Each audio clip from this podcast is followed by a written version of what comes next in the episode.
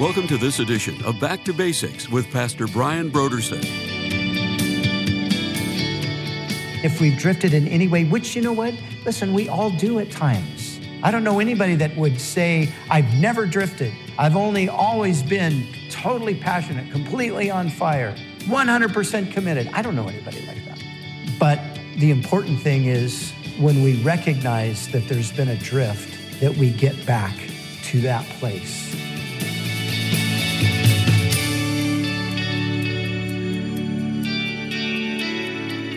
Today on Back to Basics, Pastor Brian continues his study in the book of Hebrews. Join us as Pastor Brian concludes his teaching on Hebrews chapter 1 verse 4 through chapter 2 verse 4 in a message titled Beware of Drifting.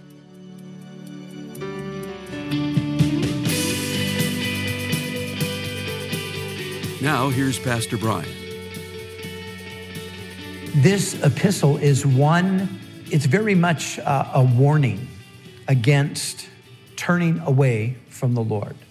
And it's, it's actually a series of these very strong warnings. And this is the first in a series that will take us all the way through. It's the first of these strong warnings that he brings to us. And, and notice, really, we're, we're very early on into the epistle. I mean, he gets right to the point pretty quickly here. So he makes the point of the superiority of Christ over the angels, over the law, and, and their temptation was to move away from Christ. And so he warns them very strongly against that. But he uses the term, lest we drift away. Lest we drift away. Now, he's using that intentionally because that's what's happening with this group of people. Now, Maybe you remember if you were here before, we talked about uh, there's probably been 20 or so years uh, since Jesus died, resurrected, and ascended back to heaven. The day of Pentecost came, the Holy Spirit was poured out, the church began to be gathered. Many of these people that are being written to here, I think it was written primarily to Jews in Jerusalem, they would have been in the faith now for quite some time, maybe close to 20 years. And what's happening, what the author sees happening, is that there is there's there's been this this drift that's been taking place. Now, the thing about drifting, you know, is that it's slow. It's oftentimes subtle. Sometimes it's imperceptible, really. You, you don't even so much realize that it's happening. It's not something that you you do abruptly or, or suddenly or just, you know, you don't get up one day and just say, okay, I'm gonna, I'm gonna fall away from the Lord today. Uh, it, it's, it happens over time and it's, it's much more subtle. And this is true. It was true with them, obviously, this was happening. But, you know, it, it's really true with many people. And what does the author say? He says, We must give the more earnest heed to the things that we have heard, lest we drift away. You see, because there's this danger of drifting, we've got to keep our eyes on, on the marker. And in this particular case, he's referring to God's word. We've got to give the more earnest heed to the things that we have heard. As we continue to pay close attention to God's words and apply them to our life, that's how we keep from drifting. But if I fail to do that, that's where the drift takes place. Drifting is sometimes, it's almost imperceptible. We don't realize that it's happened but we're taken with the current or we're taken with the tide. In some cases, we're taken with the tide of time. With the tide of time. You know, when you first become a believer in Jesus, there's so much excitement. You're so thrilled that you've discovered this new life in Christ and you're a Christian and you're saved and you're you're discovering all these spiritual realities that you didn't know anything about and it's all so new and wonderful. And uh, you know it, it's like that. It's the um, you know there, there's that season. But the longer time passes there's the possibility and, and really the danger that we would just grow cold toward those things after some time.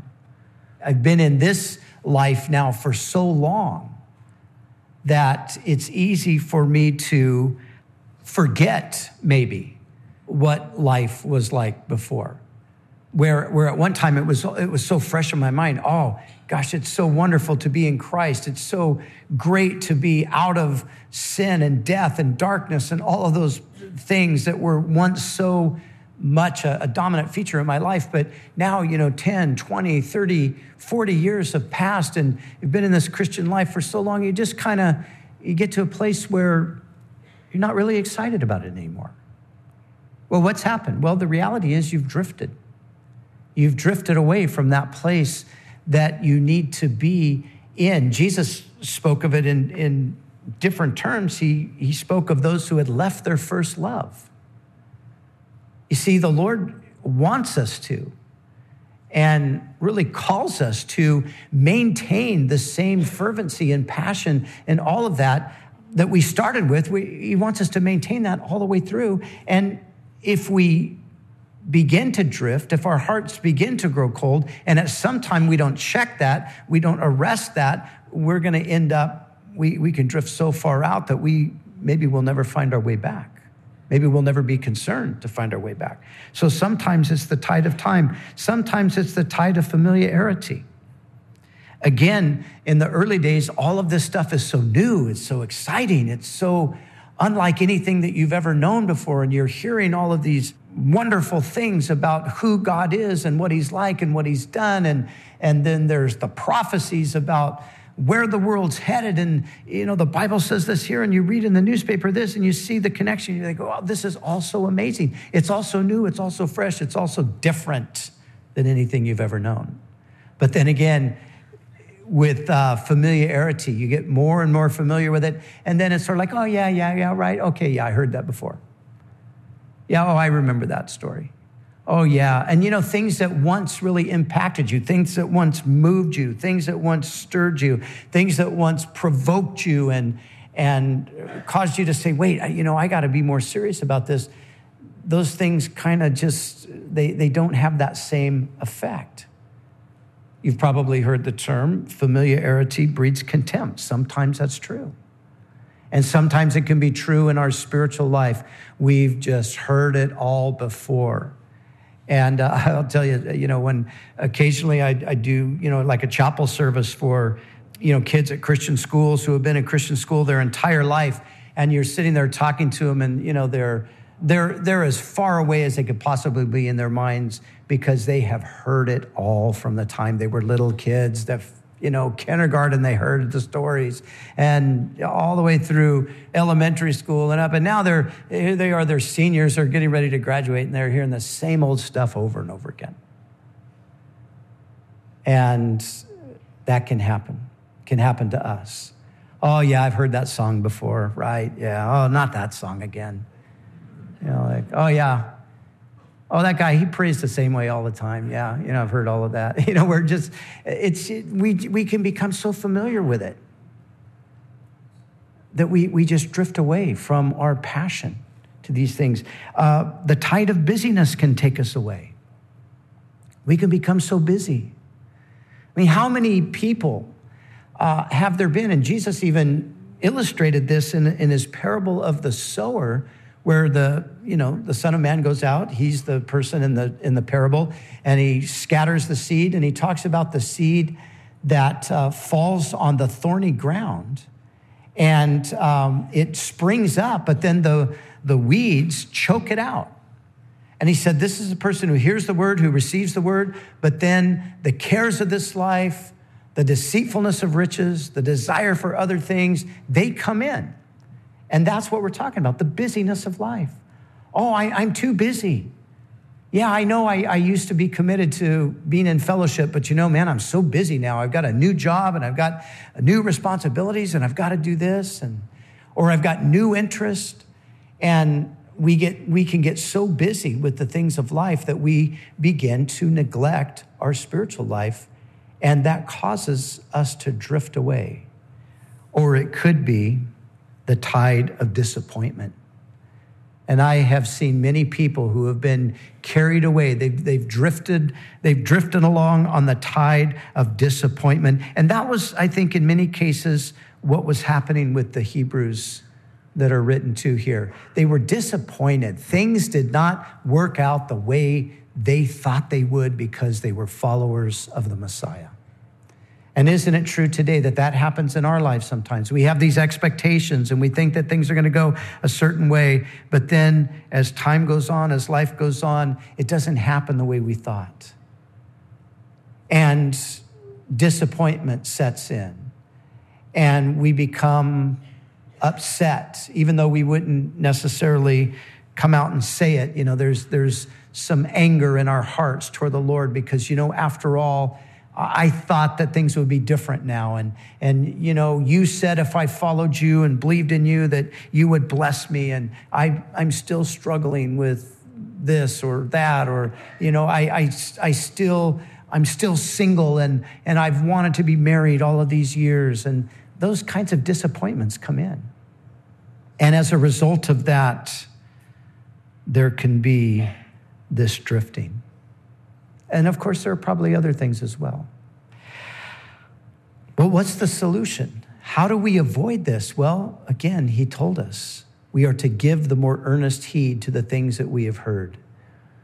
We have got to, well, first of all, we've got to recognize that our faith is not primarily about how we feel because so often this is where the problem arises because I'm, I'm not feeling it like I once felt it.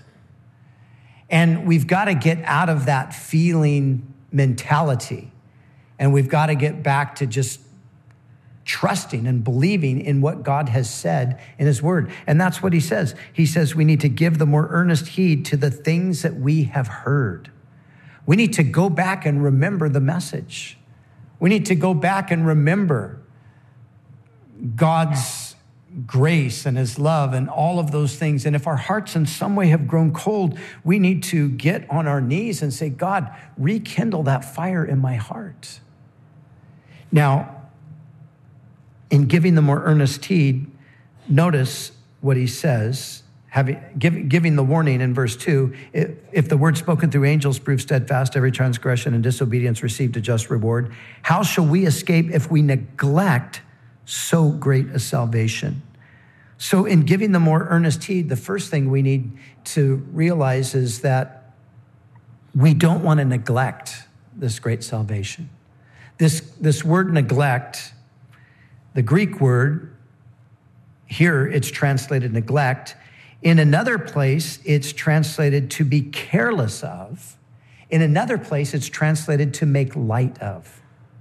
So if I'm going to avoid drifting, I have got to make sure that I'm not neglecting this great salvation, that I'm not being careless in regard to it, that I'm not taking it lightly.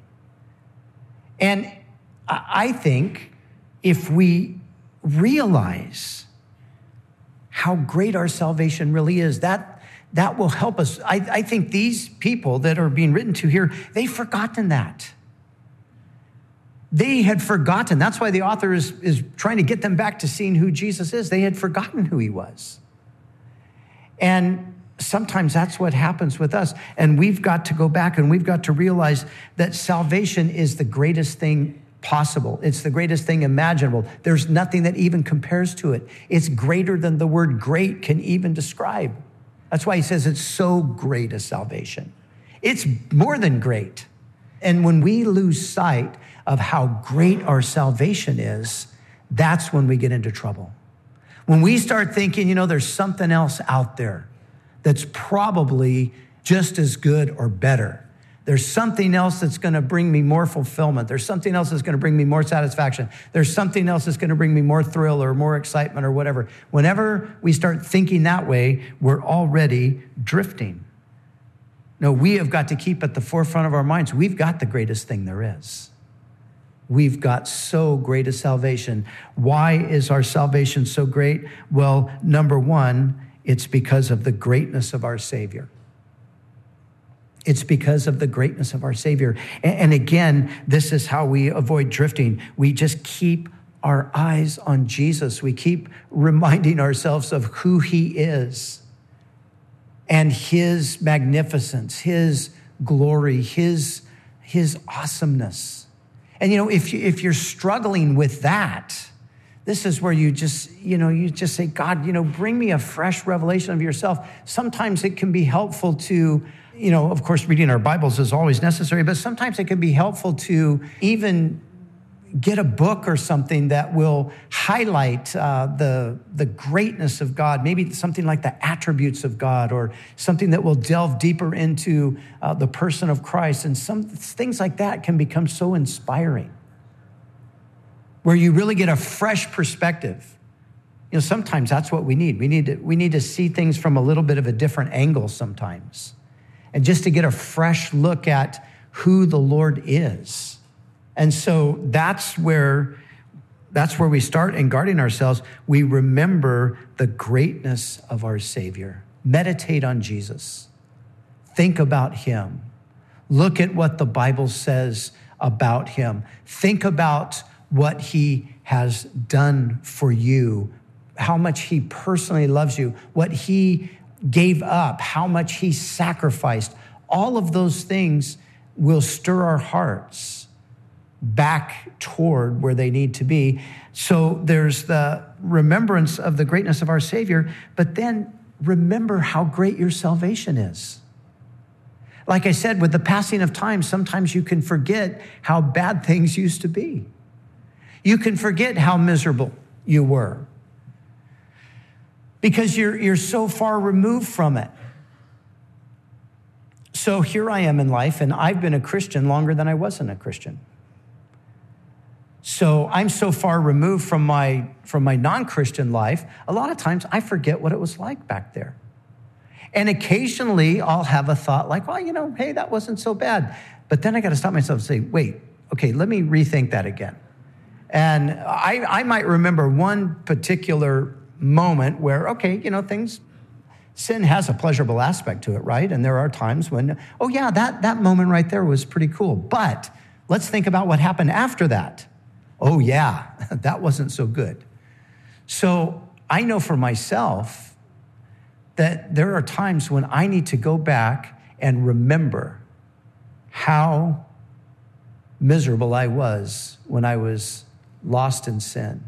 I need to remember how I felt that, that emptiness and that that sense of futility in life and that, that constant frustration with nothing being able to ever really bring satisfaction.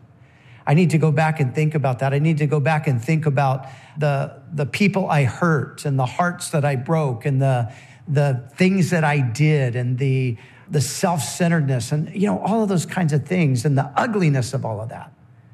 I need to go back and remember Oh, Lord, yes, this is so great a salvation. You saved me from that, from, from the guilt of my sin, walking around under that burden of guilt.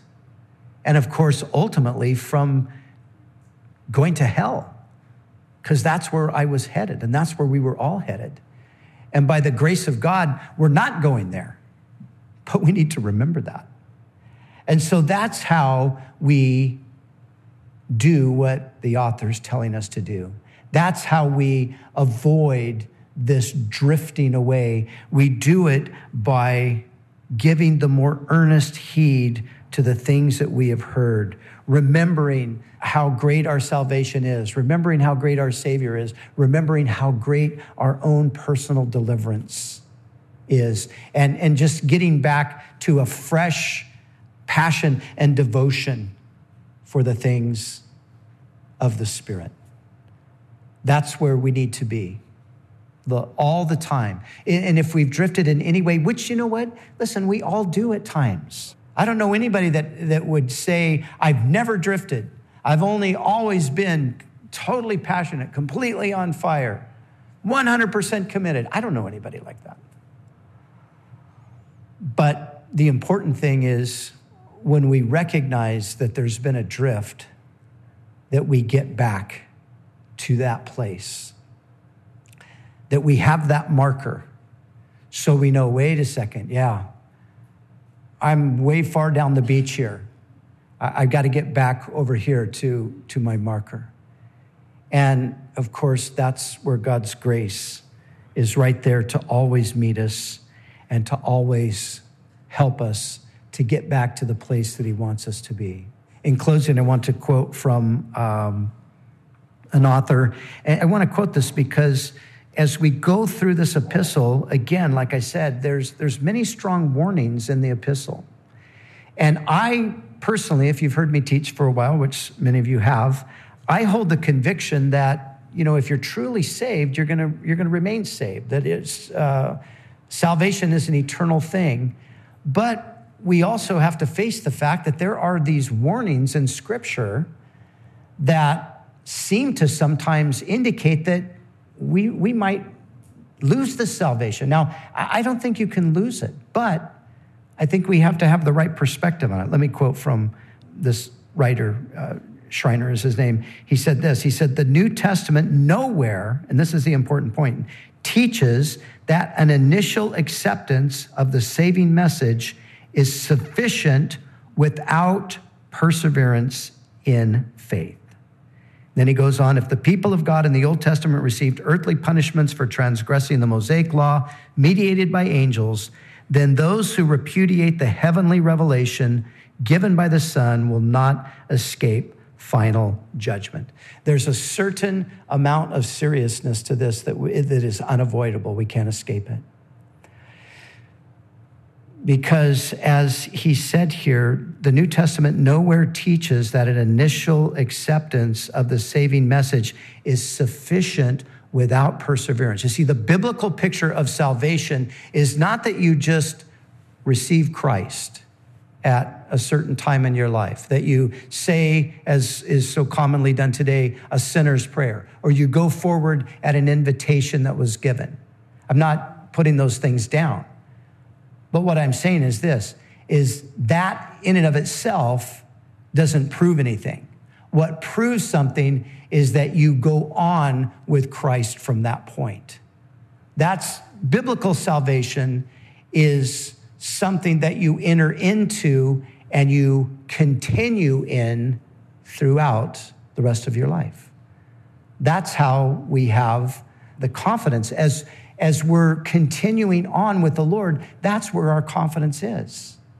If I'm not following Jesus, if I'm not living for Jesus, if I'm not serious about submitting my life to his word and so forth, and I'm looking back on, well, you know, 25 years ago, I said a prayer, and so, you know, I know I'm going to be okay. If that's my thinking, I'm deceiving myself. The Bible never gives us any comfort in our sin. Never, never comforts us. The comfort is come out of your sin. I'll forgive your sin. But while we remain in sin, there's no comfort. There's no encouragement like, hey, don't worry about it. You're saved. Just keep sinning. It's all right. You'll make it to heaven eventually. The Bible doesn't say that. Some preachers say that, but the Bible doesn't say that. So we, as we make our way through this, this letter, we have to take these warnings to heart. We have to take them seriously because they were not only relevant to those that were the original recipients of the letter, they're obviously relevant for us today as well. And so, if we've drifted, thank God His grace is available and He's there welcoming us back into that intimacy that He longs to have with us.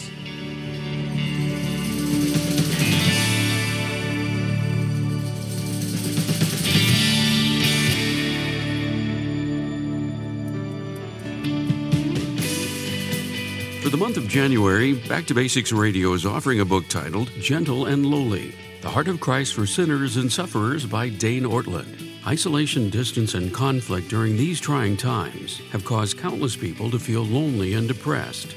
But for the Christian, the friendship of Jesus reaches even our deepest loneliness, and we can allow darkness and despair to drive us directly to Him. And when we come to Him, Jesus is able to match our every need with His mercies because He moves towards us with compassion. If you or someone you know needs to know the heart of God, you need to get this month's resource from Back to Basics. The book Gentle and Lowly The Heart of Christ for Sinners and Sufferers by Dane Ortlund is our gift to say thank you for your donation to Back to Basics.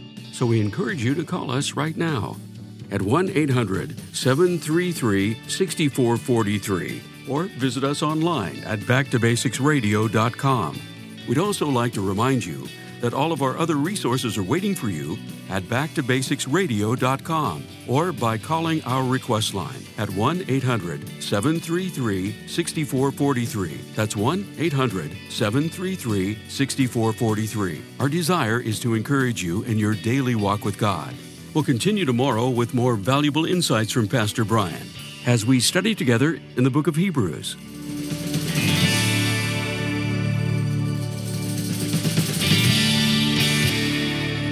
Back to Basics is the preaching and teaching ministry of Calvary Chapel, Costa Mesa, California.